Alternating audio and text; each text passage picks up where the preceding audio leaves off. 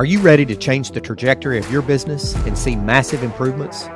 Each week, we'll share strategies and practices to generate sustained results and long lasting success in your organization. Welcome to the Innovation Junkies Podcast.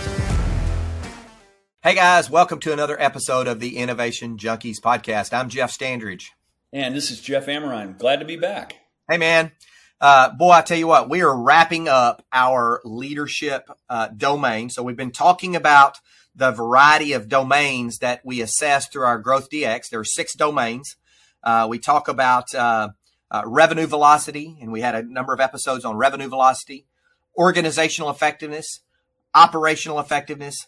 Now we're talking about leadership effectiveness, and we're, we're having our last episode on leadership effectiveness, and then we'll be jumping into uh, innovation readiness, a few episodes on that, and then finally digital readiness. So uh, on uh, on leadership effectiveness today, we're talking about comparing and contrasting this concept of innovative leadership versus innovation leadership. So innovative leadership really being uh, I, I as the leader am personally innovative I'm constantly looking for new ways to lead the organization and uh, and looking for new tools to make the organization at its best. So let's talk a little bit about innovative leadership before we hop into the other uh, in a few moments.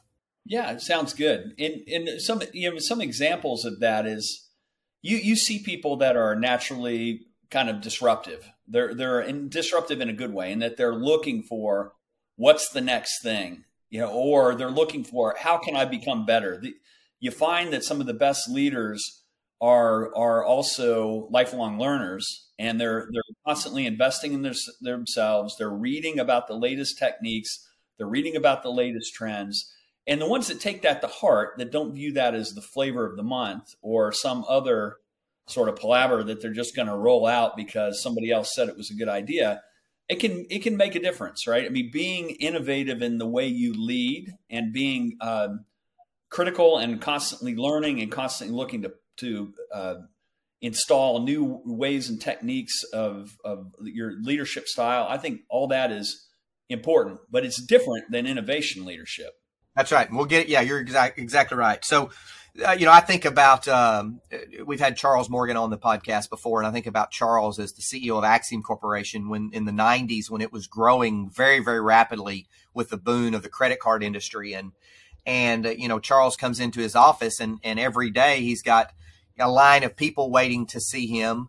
Uh, and that, that line, you know, uh, ebbs and flows throughout the day, but it's a steady line all day long of people wanting him to make decisions uh, that really ought to be kind of delegated throughout the organization. And so he realized, and even, you know, there's the, the old corporate folklore of him standing in a chair in the boardroom and saying, ladies and gentlemen, we have a problem and I am that problem. I have become the bottleneck in this organization.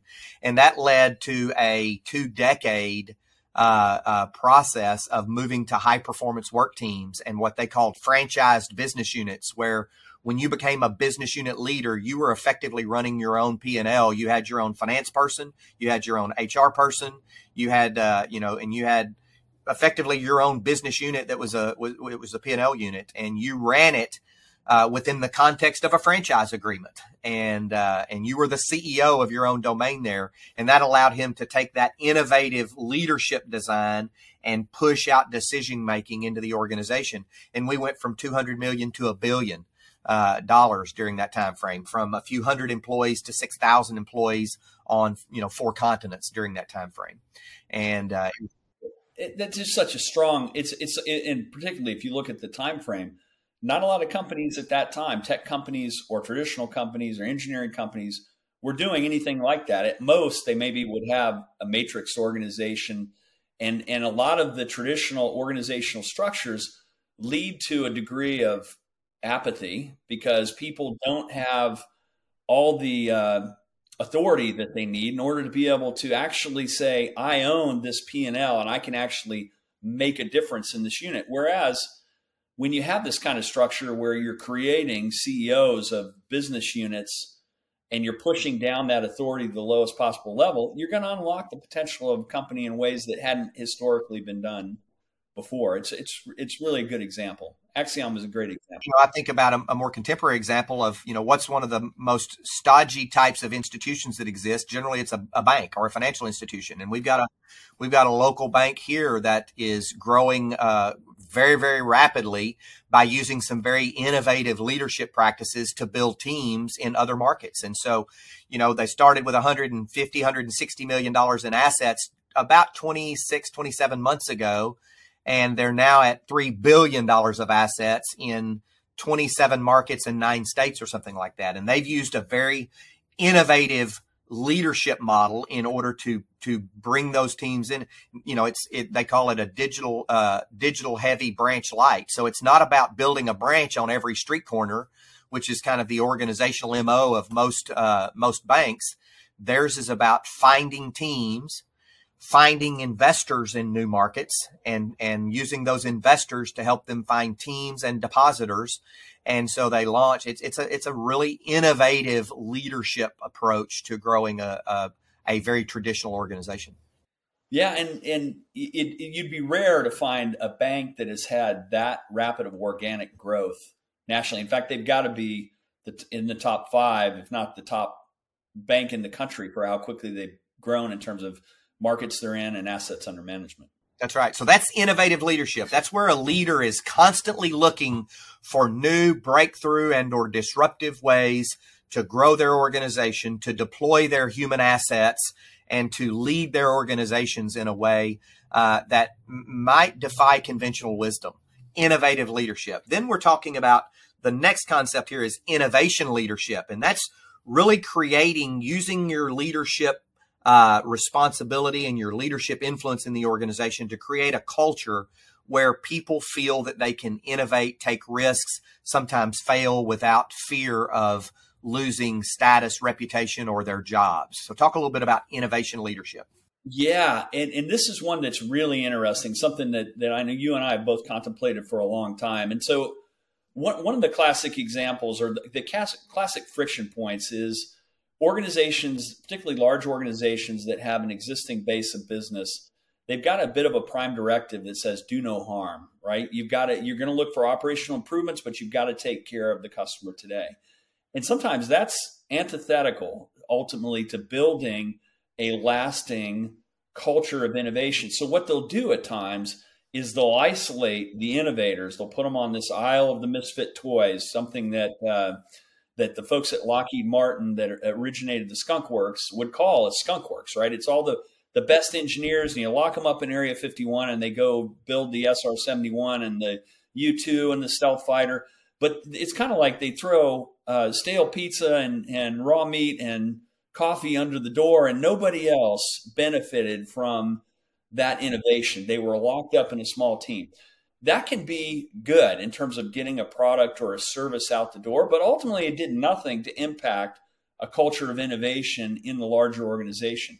So, what we talk about a lot now is how do you go from having this aisle of innovators that are locked away and separated? In fact, you'll hear Guy Kawasaki, the chief evangelist uh, from Apple during the heyday, talk a lot about the Macintosh division had their separate building. They were treated different than the Apple II people. It was like this was a group of prima donnas, and it caused a real rub at that time in the organization. So I think the thing that we want to talk about is how do you go from having this aisle of innovators to an overall culture of innovation where everybody feels like it's their job? It feels like it's their job and they are protected from the idea that if I take a risk and it fails, what's going to happen? You know, and, and you can look at uh, Google X for how they do that. You know, they took over a, a shopping mall, stripped it down to the girders, and and the entire shopping mall is kind of their moonshot lab, and where they've got people working on things. And if I understood it correctly, uh, it's been a few years since I was reading up on Astro Teller and the moonshot lab, was that that uh, you get rewarded for the idea not for whether the idea is successful. In other words, if if the team ultimately gets to the point where they decide to kill an idea, then that still calls for celebration because you made a definitive decision to not waste resources on a failing idea, but but the, the process of the idea generation itself was valuable to the organization because it reinforced this culture of we need ideas and we need innovative ideas and we want you to bring those forward and we're going to test those. Some will succeed, some will fail, but we're going to celebrate all of the ideas equitably.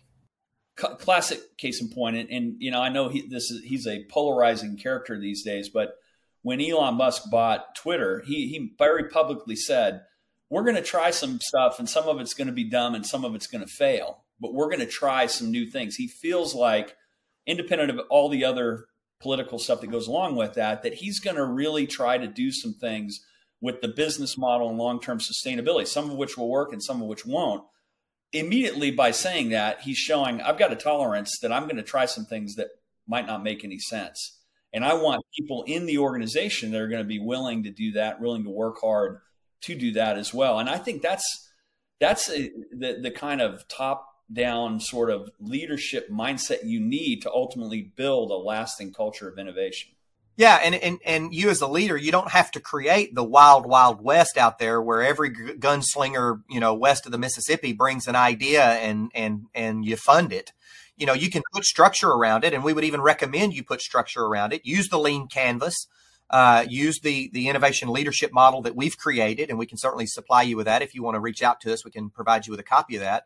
But but build some build some milestones and methodologies in there that enable you to uh, you know identify and quantify the problem do a little bit of customer discovery and some quantitative research on the problem and then come forward with a first level review having quantified and qualified that the problem actually exists and that it's real we could win and it's worth going to be worth the effort right that may be the first step in the process and and that goes through the first review. Have as many of those top of the funnel as you as you have, and then and then give them a lean canvas and say now go do the rest of the lean canvas if it makes it through that first stage. So you don't have to as a leader just open up the floodgates and say we're going to throw money at every idea that someone has. Have a vetting process uh, that, that narrows them down and and moves them through a staging kind of mechanism.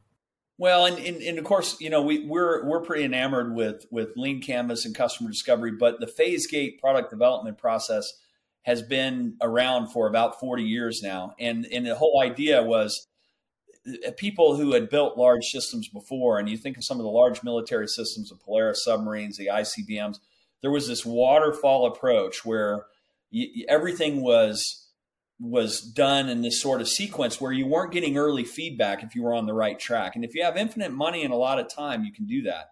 But this idea of a spiral methodology, of agile, of lean canvas, of phase gate says we need early incremental feedback on and and feedback is an, is a synonym in this case for failure to determine if we're on the right track. And that's I think part of it. Those tools can can give you the kind of framework where you are going to have failures, but they're failures at a point that you haven't spent an inordinate amount of time and money. What we see happen all too often is projects take on a life of their own. They're set in some strategic direction, you go forward with them, and everyone's afraid to kill it because it was some executive level thought. And whereas if you've got that right culture of innovation, you're going to expect incremental learning and you're going to expect early failures on a lot of things. That's right, and we're going to dig into a, uh, to innovation readiness and some methods and uh, methodologies and processes and standards you can put in place. So, recap for us, if you will, Jeff. You do the recap today on innovative leadership versus uh, innovation leadership.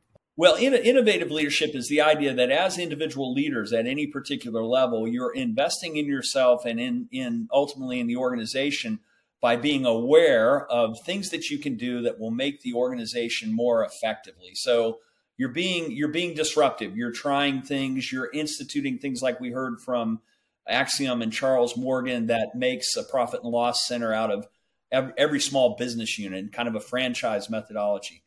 That is something that that impacts your overall leadership effectiveness. Whereas Innovation leadership is the overall spectrum of innovation, building that culture of innovation in an organization through process and acceptance of early failures and the climate that says it's okay to take risk. So I think those are the the differences between those two. Very good. Thank you for that. And so we'll be now transitioning into the fifth domain of the growth DX, the growth diagnostic that uh, has become uh, a flagship tool of Innovation Junkie. And our next several episodes will be focused on innovation readiness. Uh, that's that fifth domain. This has been another episode of the Innovation Junkies podcast. Thank you for joining. See you next time.